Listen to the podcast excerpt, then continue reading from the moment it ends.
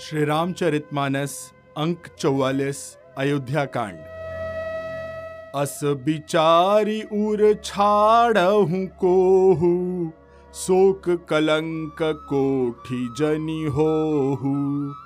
भरत ही अवसि देहु जुब राजू, कानन काह राम कर काजू। हृदय में ऐसा विचार क्रोध छोड़ दो। शोक और कलंक की कोठी मत बनो। भारत को अवश्य युवराज पद दो। पर श्री रामचंद्र जी का वन में क्या काम? नाहि न राम राज के भूखे धर्म धुरीन विषय रस रूखे। गुरु गृह बसहु राम तजी गेहू, नृपसन अस बरु दूसरलेहू राम जी राज्य के भूखे नहीं हैं। वे धर्म की धुरी को धारण करने वाले और विषय रस से रूखे हैं। इसलिए तुम यह शंका न करो कि श्री राम वन न गए तो भारत के राज्य में विघ्न करेंगे। इतने पर भी मन न माने तो तुम राजा से दूसरा ऐसा वर मांग लो कि श्री राम घर छोड़कर गुरु के घर रहें। जो नहीं लगी हूँ, कहे हमारे। नहीं लागी ही कछु हाथ तुम्हारे।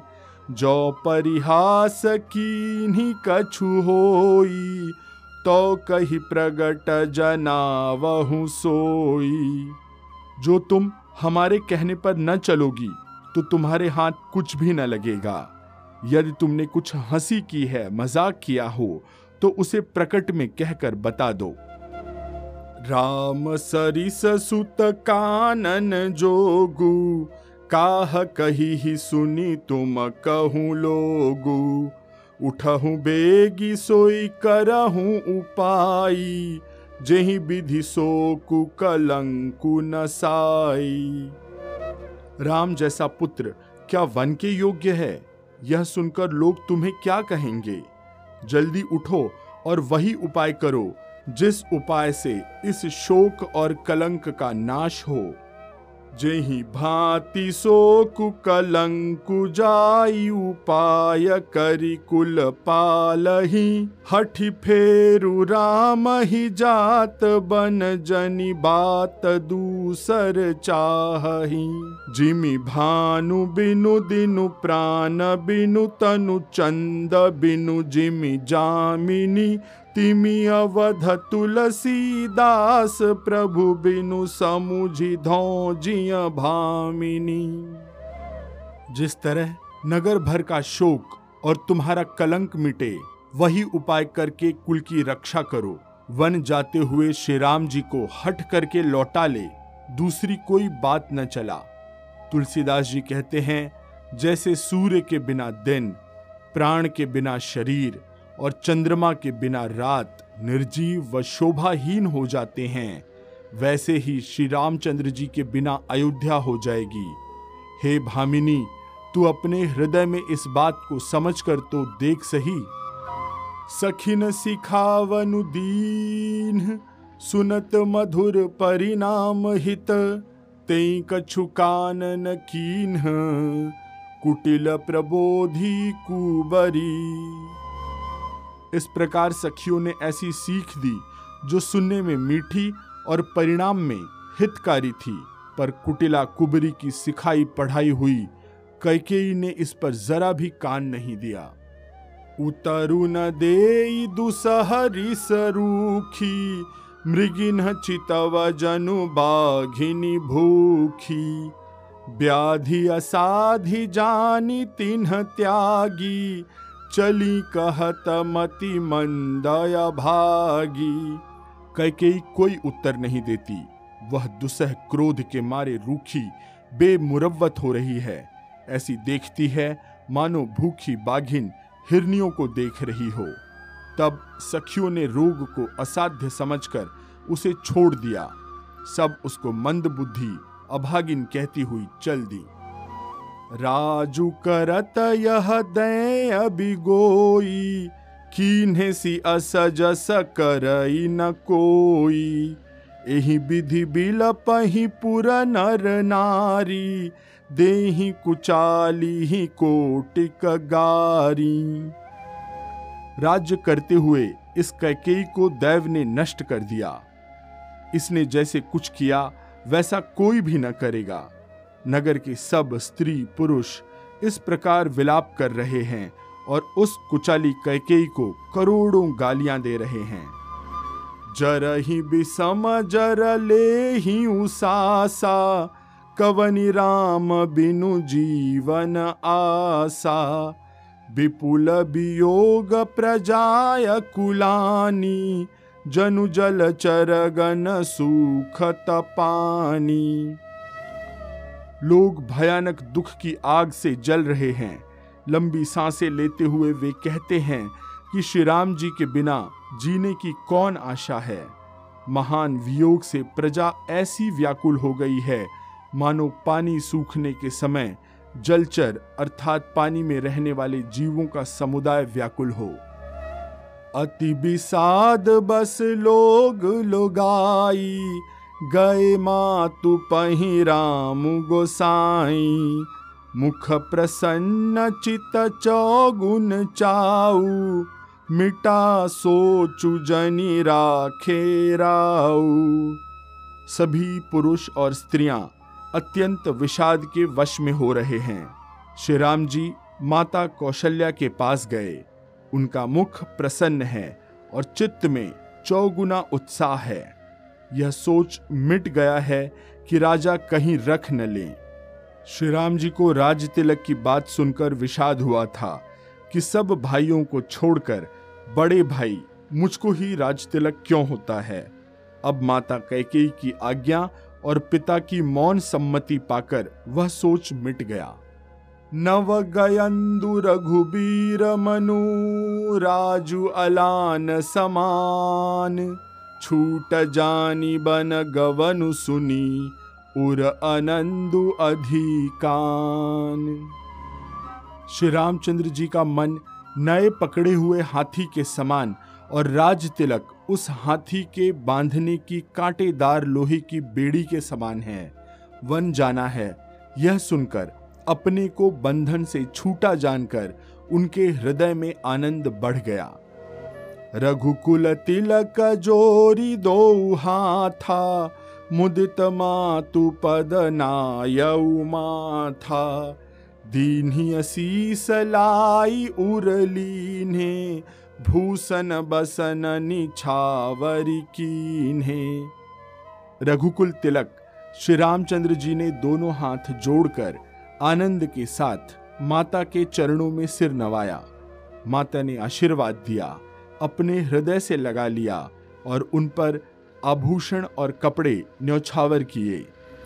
बार बार मुख चुंबती माता, नयन नेह जलु पुल की तगाता। गोदराखी पुनि हृदय लगाए, स्रवत प्रेम रस पय सुहाए। माता बार बार श्री रामचंद्र जी का मुख चूम रही हैं। नेत्रों में प्रेम का जल भराया है और सब अंग पुलकित हो गए हैं। श्री राम को अपनी गोद में बैठाकर, फिर हृदय से लगाकर सुंदर स्तन प्रेम रस दूध बहाने लगे। प्रेम प्रमोद न कछु कही जाई रंक धन द पद बीजनु पाई। सादर सुंदर बदनु निहारी, बोली मधुर बचन महतारी। उनका प्रेम और महान आनंद कुछ कहा नहीं जाता। मानो, कंगाल ने कुबेर का पद पा लिया हो। बड़े आदर के साथ सुंदर मुख देखकर माता मधुर वचन बोली, कहूँ तात जननी बलिहारी कबही लगन मुद मंगलकारी सुकृत शील सुख सीव सुहाई। जन्म लाभ कई अवधि अघाई। हे तात, माता बलिहारी जाती है। कहो, वह आनंद मंगलकारी लग्न कब है, जो मेरे पुण्य, शील और सुख की सुंदर सीमा है, और जन्म लेने के लाभ की पूर्णतम अवधि है। जेहि चाहत नर नारी सब, अतियारत एहि भांति। जिमि चातक चातकी त्रिषित वृष्टि शरद ऋतु स्वाति।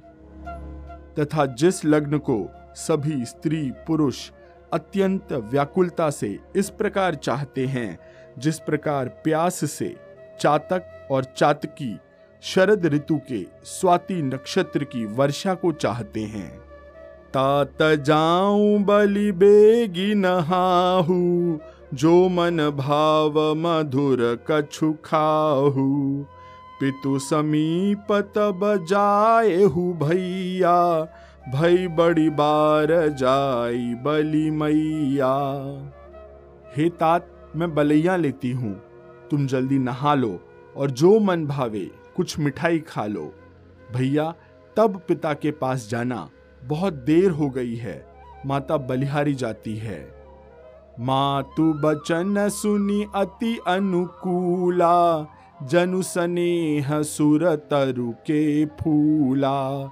सुख मकरंद भय श्री अमूला निरखी राम मनु भंवरु न भूला। माता के अत्यंत अनुकूल वचन सुनकर, जो मानो स्नेह रूपी कल्प वृक्ष के फूल थे, जो सुख रूपी मकरंद पुष्परस से भरे थे, और जो श्री, अर्थात राजलक्ष्मी के मूल थे। ऐसे वचन रूपी फूलों को देखकर श्री रामचंद्र जी का मन रूपी भंवरा उन पर नहीं भूला। धर्म धुरी न धर्म गति जानी कहे उमा तुसन अति मृदु बानी।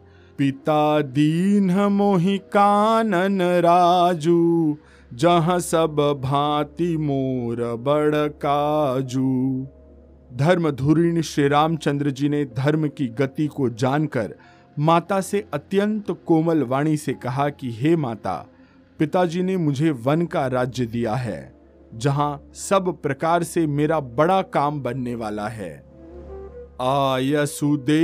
मुदित मन माता, जेहि मुद मंगल कानन जाता।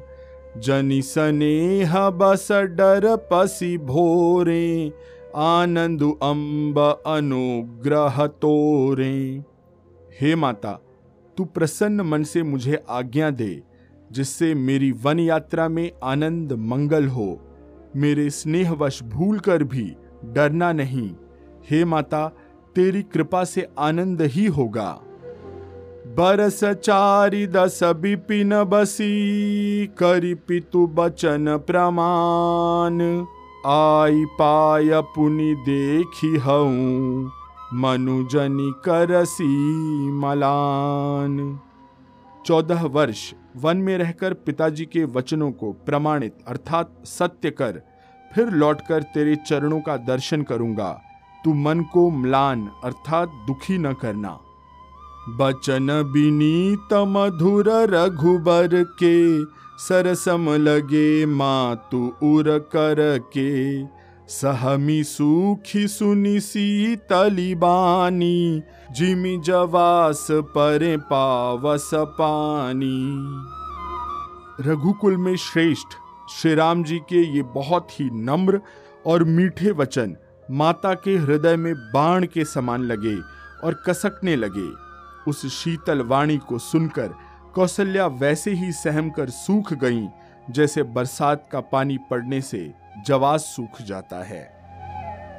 कही न जाय कछु हृदय विषादु मनहु मृगी सुनि के हरिनादु नयन सजल तन थर थर कापी मा जही खाई मीन जनु मापी।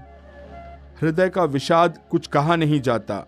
मानो सिंह की गर्जना सुनकर हिरनी विकल हो गई। नेत्रों में जल भर आया शरीर थर थर कांपने लगा। मानो मछली मांझा अर्थात पहली वर्षा का झाग खाकर बदहवास हो गई। धरी धीरजु सुत बदनु निहारी, गद गद बचन कहती महतारी। तात पितहि तुम प्राण पियारे, देखी मुदित नित चरित तुम्हारे। धीरज धरकर पुत्र का मुख देखकर माता गदगद वचन से कहने लगी कि, हे तात, तुम तो पिता को प्राणों के समान प्रिय हो। तुम्हारे चरित्रों को देखकर वे नित्य प्रसन्न होते थे। राजू दे न कहूँ सुबह दिन साधा, कहे उजान बन के ही अपराधा। तात सुनावहु मोहि निदानु को दिन कर कुल भय कृसानु राज्य देने के लिए उन्होंने ही शुभ दिन शोधवाया था, अर्थात ढूंढवाया था। फिर अब किस अपराध से वन जाने को कहा? हे तात, मुझे इसका कारण सुनाओ। सूर्यवंश रूपी वन को जलाने के लिए अग्नि कौन हो गया? निरखी राम रुख सचिव सुत, कारण कहे बुझाई। सुनि प्रसंगु रही मूक जिमी, दशा बरनी नहीं जाय तब श्री रामचंद्र जी का रुख देखकर मंत्री के पुत्र ने सब कारण समझाकर कहा। उस प्रसंग को सुनकर वे गूँगी रह गई। उनकी दशा का वर्णन नहीं किया जा सकता। राखी न सकई न कही सक जाहू, दुहू भांति उर दारुन दाहू। लिखित सुधा कर गा लिखी राहू, विधि गति बाम सदा सब काहू। न रख ही सकती हैं, न यह कह ही सकती हैं कि वन चले जाओ। दोनों ही भांति से हृदय में बड़ा ही भारी संताप हो रहा है। मन में सोचती हैं कि देखो विधाता की चाल सदा सबके लिए टेढ़ी होती है। लिखने लगे चंद्रमा और लिख गया राहु। धर्म स्नेह उभय मति घेरी, भय गति सांप छुछुंदरी केरी। राखहु सुत ही करहु अनुरोधु, धर्म जाई अरु बंधु विरोधु धर्म और स्नेह, दोनों ने कौशल्या जी की बुद्धि को घेर लिया। उनकी दशा सांप छुछुंदर जैसी हो गई। वे सोचने लगी कि यदि मैं अनुरोध करके पुत्र को रख लेती हूँ तो धर्म जाता है और भाइयों में विरोध होता है। कहूँ, जान बन तो बड़ी हानि, संकट सोच बिबस भई रानी। बहुरी समुझितिय धर्म सयानी, राम भरत दो सुत समजानी। और यदि वन जाने को कहती हूँ तो बड़ी हानि होती है। इस प्रकार के धर्म संकट में पड़कर रानी विशेष रूप से सोच के वश हो गई। फिर बुद्धिमती कौशल्या जी स्त्री धर्म, पतिव्रत धर्म को समझकर और राम तथा भरत दोनों पुत्रों को समान जानकर, सरल सुभाव राम महतारी, बोली बचन धीर धरी भारी, तात जाऊँ बलि कीन्हे का पितु आयसु सब धर्म कटीका। सरल स्वभाव वाली श्री राम जी की माता बड़ा धीरज धरकर वचन बोली, हे तात मैं बलिहारी जाती हूँ। तुमने अच्छा किया। पिता की आज्ञा का पालन करना ही सब धर्मों का शिरोमणि धर्म है। राजू दे न कही दीन बनू, मोहि न सो दुख लेसु। तुम बिनु भरत ही भूपति ही प्रजहि प्रचंड कलेसु। राज्य देने को कहकर वन दे दिया। उसका मुझे लेश मात्र भी दुख नहीं है। दुख तो इस बात का है कि तुम्हारे बिना भरत को, महाराज को और प्रजा को बड़ा भारी क्लेश होगा। जो केवल पितु आय तो जनि जाहु जानी बड़ी माता। जो पितु मातु कहे बन जाना तो कानन सत अवध समाना। हे तात, यदि केवल पिताजी की ही आज्ञा हो तो माता को, पिता से बड़ी जानकर, वन को मत जाओ। किंतु यदि पिता, माता दोनों ने वन जाने को कहा हो तो वन तुम्हारे लिए सैकड़ों अयोध्या के समान है।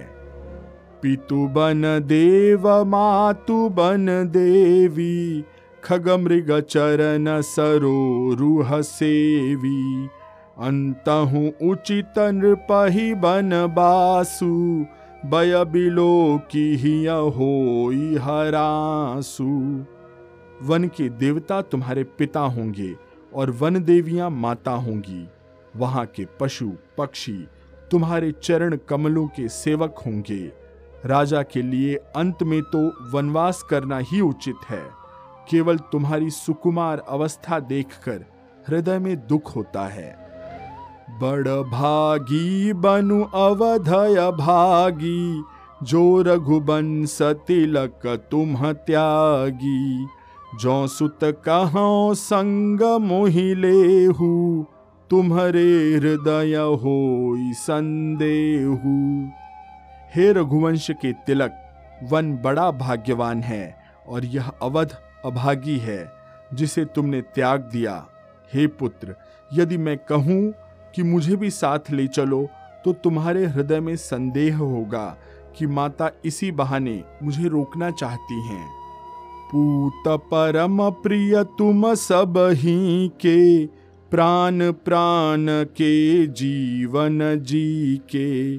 ते तुम कहु मातु बन जाऊँ मैं सुनी बचन बैठी पछिताऊ। हे पुत्र, तुम सभी के परम प्रिय हो, प्राणों के प्राण और हृदय के जीवन हो, वही प्राणाधार तुम कहते हो कि माता, मैं वन को जाऊँ और मैं तुम्हारे वचनों को सुनकर बैठी पछताती रहूँ। यह विचारी नहीं करहूं, हठ, झूठ सने सनेहु बढ़ाई। मानी मातु कर नात बली, सुरति बिसरी जनी जाय। यह सोचकर झूठा स्नेह बढ़ाकर मैं हठ नहीं करती कि बेटा, मैं बलैया लेती हूँ। माता का नाता मानकर मेरी सुध भूल न जाना।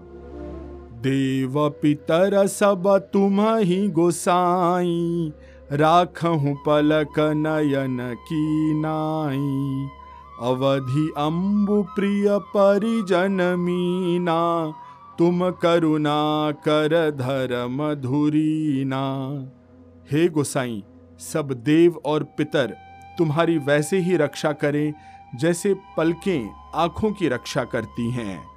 तुम्हारे वनवास की अवधि जल है। प्रियजन और कुटुंबी, मछली हैं। तुम दया के खान और धर्म की धुरी को धारण करने वाले हो। अस बिचारी सोई करहु उपाई, सब ही जियत जही भेट आई। जाहु सुखे न बनही बलि जाऊ करियनाथ जन परिजन गाऊं। ऐसा विचार कर वही उपाय करना जिसमें सबके जीते जी तुम आ मिलो। मैं बलिहारी जाती हूँ। तुम सेवकों परिवार वालों और नगर भर को अनाथ करके सुखपूर्वक वन को जाओ। सब कर आज सुकृत फल बीता भय कराल कालु विपरीता। बहुविधि बिलपि चरण लपटानी, परमय भागिनी आपु ही जानी। आज सबके पुण्यों का फल पूरा हो गया। कठिन काल हमारे विपरीत हो गया। इस प्रकार बहुत विलाप करके और अपने को परम अभागिनी जानकर माता श्री राम जी के चरणों में लिपट गई।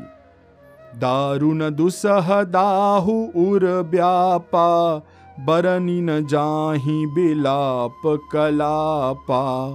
राम उठाई मातु उर लाई कही मृदु बचन बहुरी समुझाई। हृदय में भयानक दुसह संताप छा गया। उस समय के बहुविधि विलाप का वर्णन नहीं किया जा सकता। श्री रामचंद्र जी ने माता को उठाकर हृदय से लगा लिया और फिर कोमल वचन कहकर उन्हें समझाया, समाचार ते ही समय सुनी, सिया उठी अकुलाई।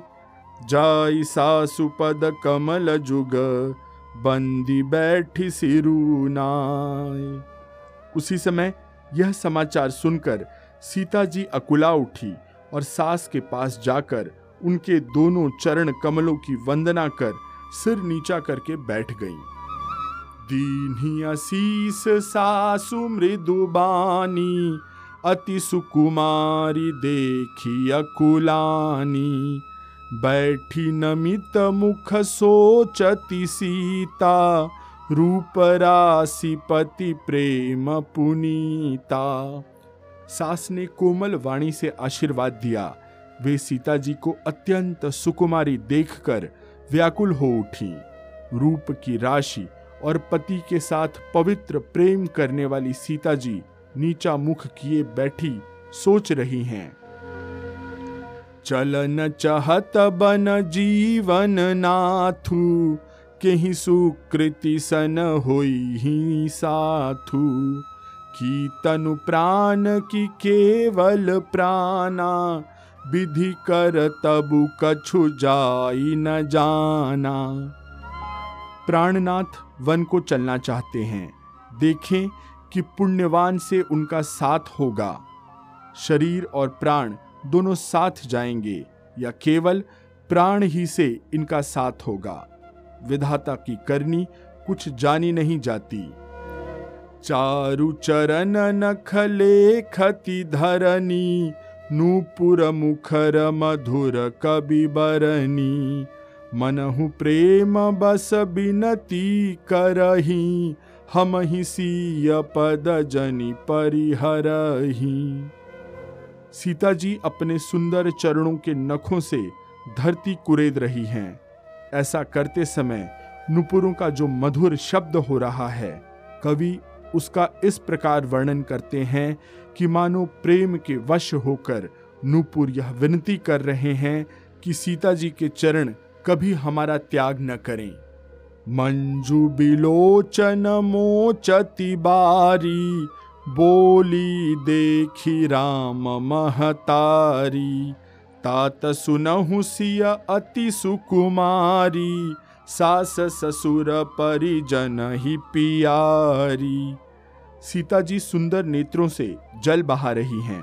उनकी यह दशा देखकर श्री राम जी की माता कौशल्या जी बोली, हे तात सुनो, सीता अत्यंत ही सुकुमारी है तथा सास ससुर और कुटुंब सभी को प्यारी है। पिता जनक भूपाल मनी ससुर भानु कुल भानु, पति रवि कुल कैरव विपिन, विधु गुण रूप निधान। इनके पिता जनक जी राजाओं के शिरोमणि हैं। ससुर सूर्य कुल के सूर्य हैं और पति सूर्य कुल रूपी कुमुद वन को खिलाने वाले चंद्रमा तथा गुण और रूप के भंडार हैं। मैं पुनि पुत्र बधु प्रिय पाई रूप राशि गुण गुणशील सुहाई, नयन पुतरी करी प्रीति बढ़ाई, राख्यों प्राण जान की ही लाई। फिर मैंने रूप की राशि, सुंदर गुण और शील वाली प्यारी पुत्र वधु पाई है। मैंने इन जानकी को आँखों की पुतली बनाकर इनसे प्रेम बढ़ाया है और अपने प्राण इनमें लगा रखे हैं। कलप बेली जिमी बहु विधि लाली, सींची स्नेह सलिल प्रतिपाली। फूलत फलत भय विधि बामा जानी न जाई काह परिणामा। मैंने कल्पलता के समान बहुत तरह से बड़े लाड़ चाव के साथ स्नेह रूपी जल से सींचकर इनको पाला है। अब इस लता के फूलने फलने के समय विधाता वाम हो गए। कुछ जाना नहीं जाता कि इसका क्या परिणाम होगा। पलंग पीठ तजी गोद हिंडोरा सियन दीन पगु अवनी कठोरा। जियन मुरी जिमि जो गवत रहऊ, दीप बाती नहीं टारन कहऊ। सीता ने पलंग, गोद और हिंडोले को छोड़कर, अर्थात झूले को छोड़कर कठोर पृथ्वी पर कभी पैर नहीं रखा। मैंने सदा संजीवनी जड़ी के समान बड़ी सावधानी से इनकी रखवाली की है। कभी दीपक की बत्ती हटाने को भी नहीं कहती। सोई सिया चलन चाहती बन सा था आय सुकाह हो रघुनाथा। चंद किरण रस रसिक चकोरी रवि रुख नयन सकई किमि जोरी। वही सीता, अब तुम्हारे साथ वन चलना चाहती है। हे रघुनाथ, उसे क्या आज्ञा होती है? चंद्रमा की किरणों का रस, अमृत चाहने वाली चकोरी, सूर्य की ओर आँख किस तरह मिला सकती है? करी के हरि निशिचर चही दुष्ट जंतु बन भूरी। विष बाटिका की सोह सुत सुभग सजीवनी मूरी हाथी, सिंह, राक्षस आदि अनेक दुष्ट जीव जंतु वन में विचरते रहते हैं। हे पुत्र, क्या विष की वाटिका में सुंदर संजीवनी बूटी शोभा पा सकती है? बनहित कोल की रात किशोरी रची बिरंची विषय सुख भोरी पाहन कृमि जिमि कठिन सुभाऊ तिन्ह ही कले सुन कानन काऊ। वन के लिए तो ब्रह्मा जी ने विषय सुख को न जानने वाली कोल और भीलों की लड़कियों को रचा है, जिनका पत्थर के कीड़े जैसा कठोर स्वभाव है, उन्हें वन में कभी क्लेश नहीं होता। कैता पसतिय कानन जोगु, जिन्ह तप हेतु तजा सब भोगु। सिय बन बसी तात के ही भांति चित्र लिखित कपि देखी डेराती। अथवा तपस्वियों की स्त्रियाँ वन में रहने योग्य हैं, जिन्होंने तपस्या के लिए सब भोग तज दिए हैं। हे पुत्र जो चित्र के बंदर को देखकर डर जाती है, वे सीता वन में किस तरह रह सकेंगी? सुर सर सुभग बन जबन चारी, डाबर जोगु की हंस कुमारी। अस बिचारी जस आय सुहोई मैं सिख देऊ जान की ही सोई। देव सरोवर के कमल वन में विचरण करने वाली हंसिनिया क्या गड़ैया, अर्थात तलैया में रहने के योग्य हैं? ऐसा विचार कर, जैसी तुम्हारी आज्ञा हो, मैं जानकी को वैसी ही शिक्षा दूँ। जौसिय भवन रहे कह अम्बा मुहि कह होई बहुत अवलंबा। सुनि रघुबीर मातु प्रिय बानी सील स्नेह सुधा जनुसानी माता कहती है, यदि सीता घर में रहे तो मुझको बहुत सहारा हो जाए। श्री रामचंद्र जी ने माता की प्रिय वाणी सुनकर, जो मानो शील और स्नेह रूपी अमृत से सनी हुई थी, कही, प्रिय बचन विवेकमय, कीन्ही मातु परितोष लगे प्रबोधन जान की ही, प्रगति विपिन गुण दोष। विवेक में प्रिय वचन कहकर माता को संतुष्ट किया। फिर वन के गुण दोष प्रकट करके वे जानकी जी को समझाने लगे। मास पारायण, चौदहवा विश्राम। आज की कथा में यहीं पर विराम लेते हैं। आप हमारे इस पॉडकास्ट को लाइक, शेयर और सब्सक्राइब ज़रूर करिए। साथ ही साथ इस राम कथा अमृत को अपने मित्रों, परिचितों और परिवार से शेयर अवश्य करिएगा। मैं आशीष पी मिश्रा आपसे आज्ञा लेता हूँ। सियावर रामचंद्र की जय। पवन सुत हनुमान की जय। कहो भाई सब संतन की जय।